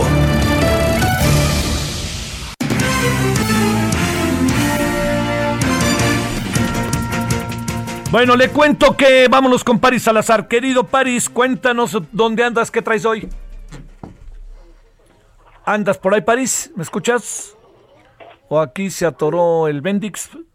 Ahí andamos, ahí andamos, ahí andamos, ahí andamos. Una, dos, tres, ahí estás. París.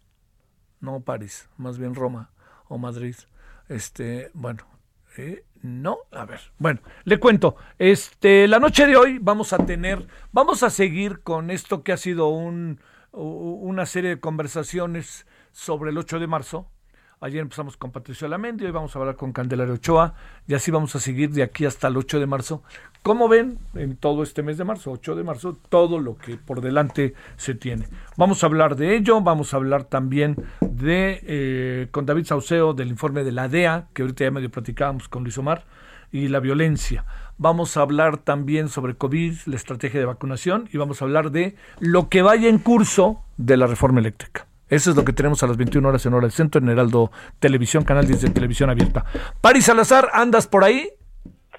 Buenas tardes, Javier. Adelante, Paris, buenas tardes siguen las actividades del presidente Andrés Manuel López Obrador y es que en esta mañana, esta mañana en Palacio Ciudad consideró que la pandemia de COVID-19 en México y el mundo tiene una tendencia a la baja y en esta conferencia matutina dijo que a pesar de, este descenso de la propagación de la epidemia, todavía se siguen registrando fallecimientos. Señaló que desgraciadamente se están haciendo estragos todavía la pandemia, sobre todo en este número de muertes y también dijo que esa tendencia va a la baja, se está, se está cediendo la disminución de fallecimientos, eh, pero todavía no hay un descenso como se espera. López Obrador reiteró que la vacunación en México contra el COVID-19 ya no se va a detener porque tienen contratos de compra con farmacéuticas y países por 130 eh, millones de dosis para los mexicanos. Dijo que cada semana van a estar arribando al país distintos lotes, como este el día de hoy que llegó un, lote de 800 mil dosis de Pfizer y también de otras farmacéuticas que ya van a, comenzar a llegar en las siguientes semanas para eh, inmunizar a la población eh, durante el 2021, Javier.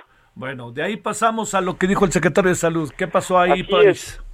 Sí, es que el secretario de Salud, Jorge Alcocer, reveló que el nuevo arribo de vacunas de Pfizer contra el COVID-19 serán aplicadas en 38 municipios urbanos de México y es que hoy llegaron 852 mil dosis de Pfizer y estas serán distribuidas en 38 municipios principalmente urbanos debido a que las condiciones de transporte requieren condiciones de congelamiento por las condiciones eh, biológicas de este producto y que serán enviados a 32 entidades federativas de, del país.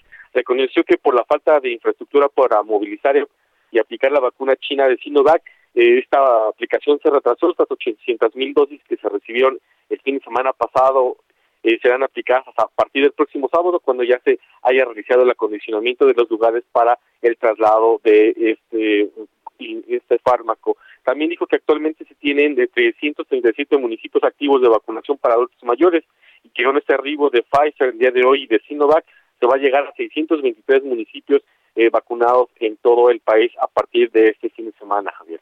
Dale. Oye, por un este y finalmente el señor Ebrard informando sobre los nuevos eh, las nuevas llegadas de ahora de la vacuna Cancino, ¿esto qué consiste o de qué se trata?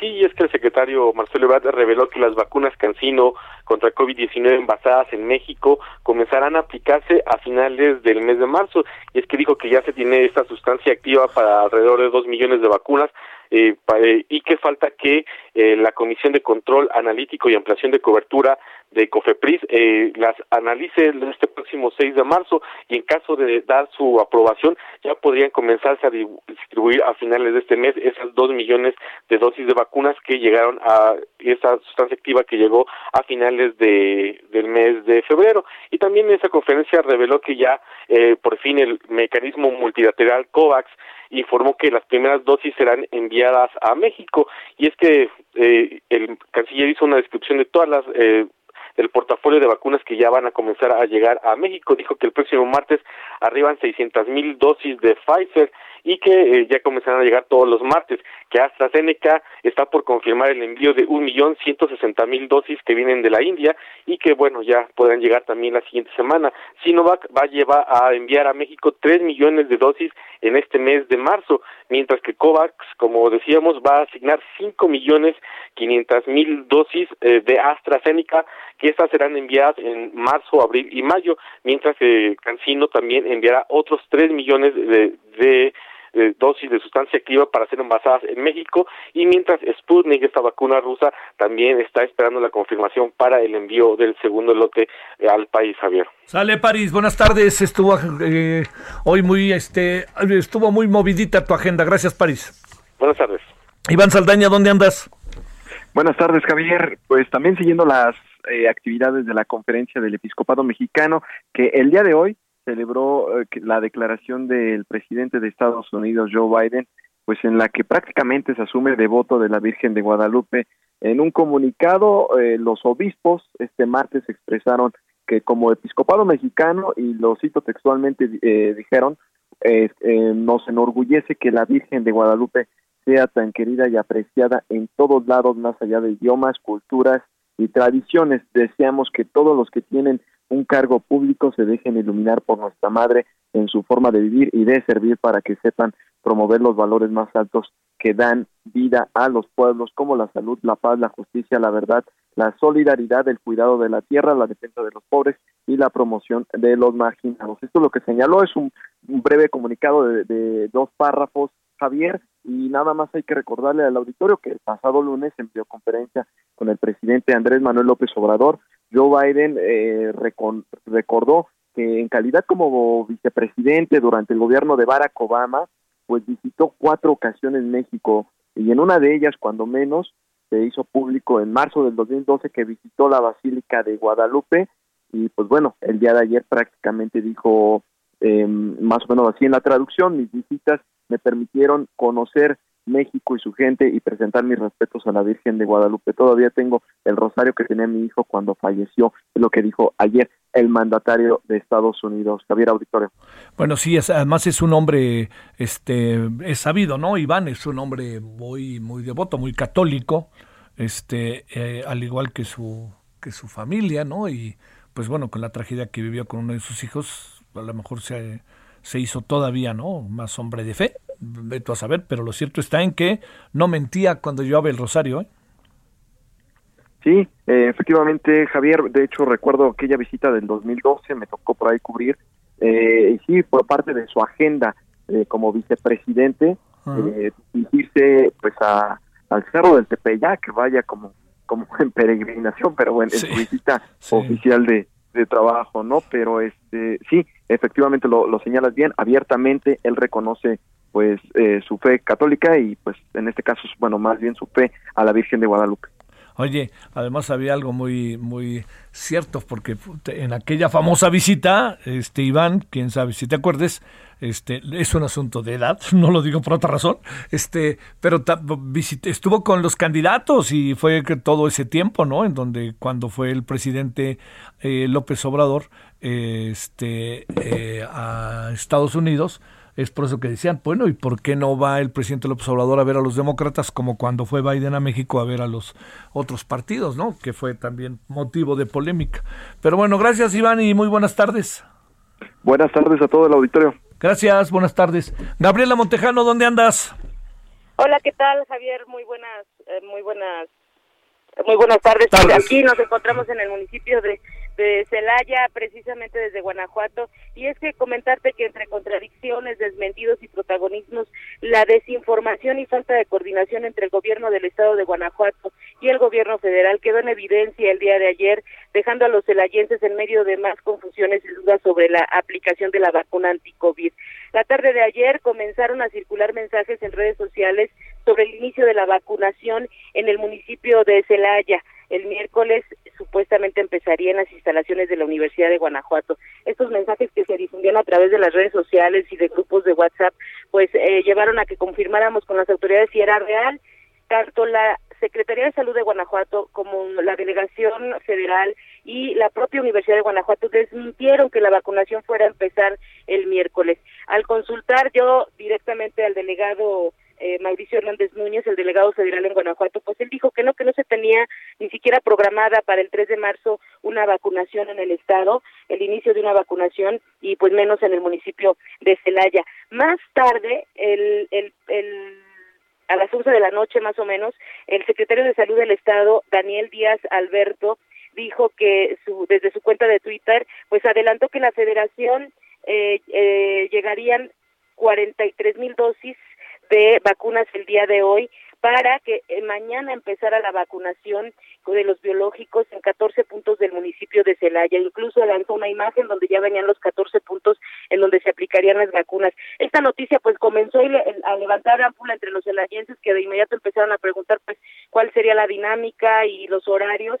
Sin embargo, no duró ni una hora la publicación cuando las eh, instancias de la Secretaría de Salud pues borraron todos los twitters, el twitter del secretario, los twitters que habían lanzado a través de las redes sociales de la Secretaría de Salud para decir que no, que no no tenían certeza siempre de que sí llegaran las vacunas y que sí serán los puntos en donde, en donde se aplicarán la vacunación, pero que no está confirmado todavía. Esto derivó una serie de críticas y situaciones de parte de los guanajuatenses, pues ha reflejado una desinformación y una confusión. Hasta hoy no se ha informado cuándo llegarán estas vacunas, estas 43 mil vacunas, y tampoco se ha informado en qué momento se aplicarán a los celayenses. Y bueno, esto es parte de lo que ha sucedido en esta serie de contradicciones entre el gobierno federal y el gobierno del estado, Javier. Sí, sabes qué también ahí, Gabriela, el, el tema hace un momentito platicábamos aquí sobre la violencia en el estado y particularmente en Celaya. ¿Ha bajado en Irapuato o se conserva también un cierto nivel de violencia? Eh? Sí, se ha bajado, ¿eh? Se ha bajado la violencia. Eh, hay que, por ejemplo, los meses muy, muy, muy fuertes de violencia fueron los más recientes, de recientes, hablo meses recientes, diciembre, enero y, y parte de febrero.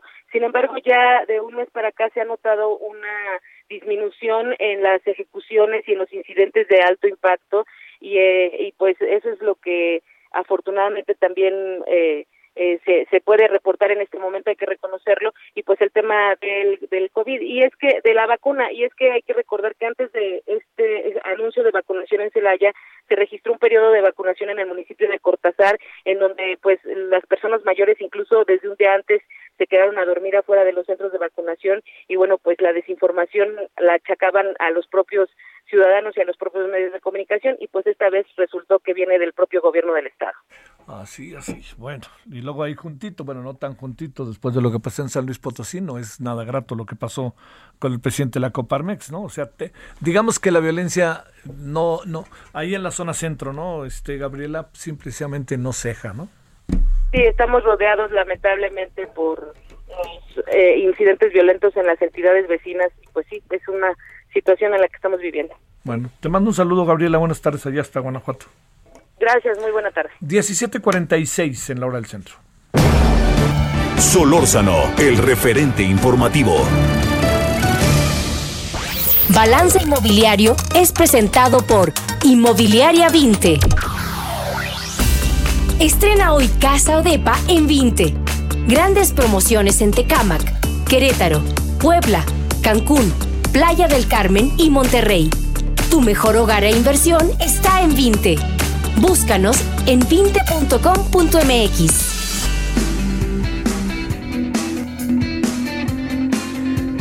Querido Horacio Urbano, ¿cómo pinta este martes? Muy buenas tardes, ¿cómo has estado? Bien, querido Javier, pues bien, pinta, digo, pinta nubladón, está frío Sí. para como hemos estado en la ciudad, pero, Sí. pero bien. Sí, sí. Bien, bien, bien. Oye, este, a ver, eh, primero, Fíjate el- que- el- oye, el encuentro de ayer entre los presidentes nos trajo ahí, ahí algunas posibilidades de ver todo saber qué vaya a pasar con los mexicanos, trabajadores mexicanos en Estados Unidos, si se les da una legalización o si se van a trabajar allá por épocas como Canadá, ¿no? ¿Qué piensas saber y esto y la construcción, vivienda, todo eso, querido Horacio?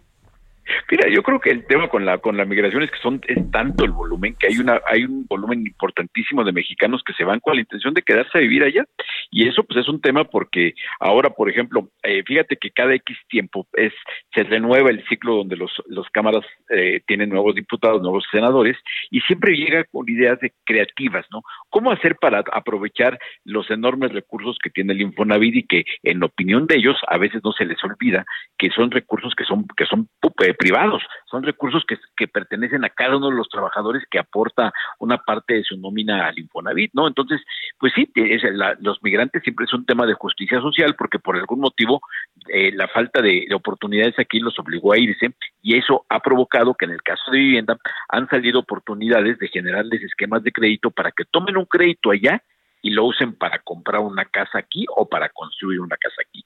En el entendido de que muchos lo hacen porque a lo mejor él ya se quedó allá, pero sí le interesa tomar su crédito, hacer su casa aquí, para que la casa sea de su mamá, por ejemplo, ¿no? De sus hermanos. Entonces, eso siempre ha sido. Ahora, lo que pasa es que la- una nueva iniciativa que se pre- presentó apenas la semana pasada por parte del diputado Carlos Iván Ayala Bobadilla, eh, propuso que por qué no darles créditos de Infonavit a los mexicanos que trabajan en Estados Unidos, aun y cuando ellos nunca hayan cotizado al instituto. Eso, la verdad, es una ocurrencia legislativa de las que siempre que se, voltean a ver una bolsota como la del Infonavit se les da. Eso no puede ser, primero porque el Infonavit eh, está, está dirigido a dar créditos a los trabajadores aportantes al fondo. Es, una, es un fondo mutualista donde los dueños del fondo son los mismos ahorradores y está destinado para que se presten entre ellos créditos para vivienda, pero además hay otro candado si alguien no toma su crédito de Infonavit, puede dar por hecho que los recursos que tiene ahí ahorrados van a formar en algún momento parte de su ahorro para el retiro. Eso significa que cada crédito que da el Infonavit se tiene que cobrar porque si no se cobra es un quebranto para el ahorro del sistema de trabajadores. Entonces, ese es un sistema bien interesante donde el Infonavit tiene que ser muy responsable con lo que presta y cobrarlo, porque si no, le estaría dando un balazo en el pie y le estaría afectando el futuro de sus dueños que son los trabajadores. Entonces, cada que pueden, cada que se les ocurre alguna idea genial para a ver cómo quedó bien con los migrantes. Ahorita te platico los números del diputado y son, pues que te diré, de risa loca, ¿no? Ajá. Oye, este, ¿y es una ocurrencia o qué? Es una Dilo, dilo. Es una ocurrencia, es una ocurrencia, es una ocurrencia. Fíjate que, por ejemplo, entre sus cuentas dice, a ver, podemos otorgar anual, eh, podemos otorgar un millón de créditos. Ah. Cada crédito más o menos de 25 mil dólares, lo que significa que podríamos captar re- re- remesas adicionales por 25 mil millones de dólares. Entonces, son números bien alegres del, del- del legislador que se le olvida to- todo lo que te digo, ¿no? O sea, el- el- no se le, no se puede porque habría que hacer una, un- un- no solamente modificar la ley, que eso a lo mejor teniendo mayoría se puede, sino que es un absurdo que llegas y le digas a los dueños del dinero, ¿saben qué? Con su lana le voy a prestar a migrantes. Oye, pero ¿por qué a migrantes? Porque se me ocurrió. ¿Y les vas a prestar más caro? No, pues les tendrás que prestar más caro porque si el riesgo es mayor, porque a lo mejor los señores no tienen... Una de las ventajas del Infonavit es que te, el- te descuenta el pago de tu crédito en la nómina y eso reduce el riesgo y el riesgo es uno de los de las componentes caros del tema de un crédito. Entonces, si hay mayor riesgo, la tasa sube. Entonces, prestarle a un migrante que está, que, que, que no tiene fuente de pago, que a lo mejor este eh, es fácil que cambie de trabajo y que se viene una temporada a su casa y que no, no tiene, te puede garantizar la constancia del pago, es un riesgo. Pero además hay otro tema. Quien haya tratado con migrantes sabrá que si llegas y pones un letrero, solicito eh, me- mexicanos migrantes que quieran venir por un crédito, ¿cuántos crees que se van a parar? Eh, ah, Bien pocos, ¿eh? Pues sí, Porque le tienen miedo a la migra. claro. No, no, O sea, no, que, no quieres, no quieres ni que sepan quién eres. Claro, entonces ven acá migrante, no te preocupes, fórmate aquí y tráeme tus papeles, tráeme un lugar de donde vives, tráete un comprobante de donde trabajas, no se van a parar. Eso es, vaya, no solamente no conocer al Infonavit, sino trabajo con tampoco entender lo que es la migración, ¿no? Sí, sí, sí, sí, sí, sí, sí. Oye, ¿y al final qué? ¿Esta ocurrencia nos llevará a, a buen puerto o se quedará en ocurrencia?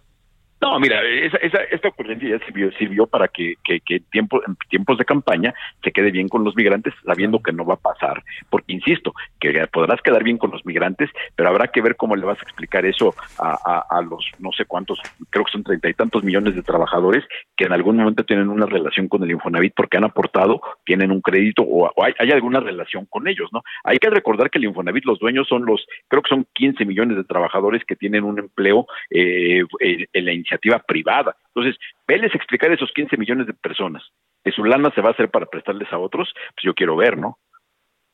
Ya, ¿Y por qué? Pues tal cual, ¿no?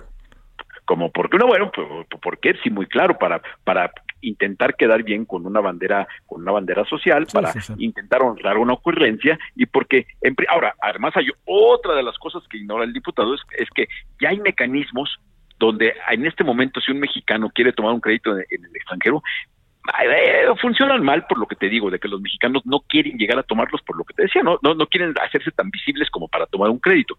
Pero ya hay esquemas de ese tipo que maneja la Sociedad Hipotecaria Federal, que es un banco de desarrollo mexicano, y bancos privados también manejan un crédito de ese tipo. O sea, existen los productos. A lo mejor lo que faltó al, al, al diputado es quitarse un poquito del tema, del tema de la grilla y meterse a buscar que existía de ese tipo, porque la idea en sí no es mala, no es mala que ya hay productos para eso. Te mando un gran saludo, señor Horacio Urbano. Muy buenas tardes. Querido Javier, un abrazo fuerte. Buenas, buenas, buenas, gracias. Oiga, ya estamos eh, por irnos 17.54 en hora del centro. Balance Inmobiliario fue presentado por Inmobiliaria 20. Solórzano, el referente informativo.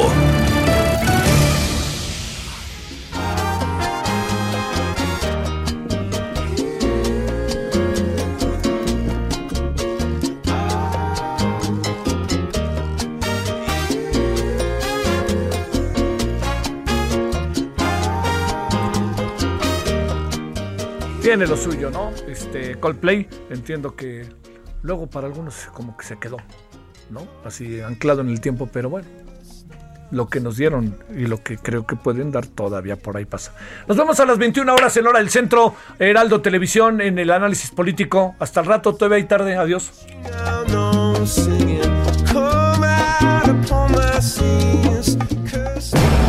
Hasta aquí, Solórzano, el referente informativo. Heraldo Radio, la HCL se comparte, se ve y ahora también se escucha. Hi, I'm Daniel, founder of Pretty Litter. Did you know cats tend to hide symptoms of sickness and pain? I learned this the hard way after losing my cat, Gingy. So I created Pretty Litter, a health monitoring litter that helps detect early signs of illness by changing colors, saving you money and potentially your cat's life. Pretty Litter is veterinarian developed, and it's the easiest way to keep tabs on your fur baby's health right at home. Go to prettylitter.com and use code ACAST for 20% off your first order and a free cat toy. Terms and conditions apply. See site for details.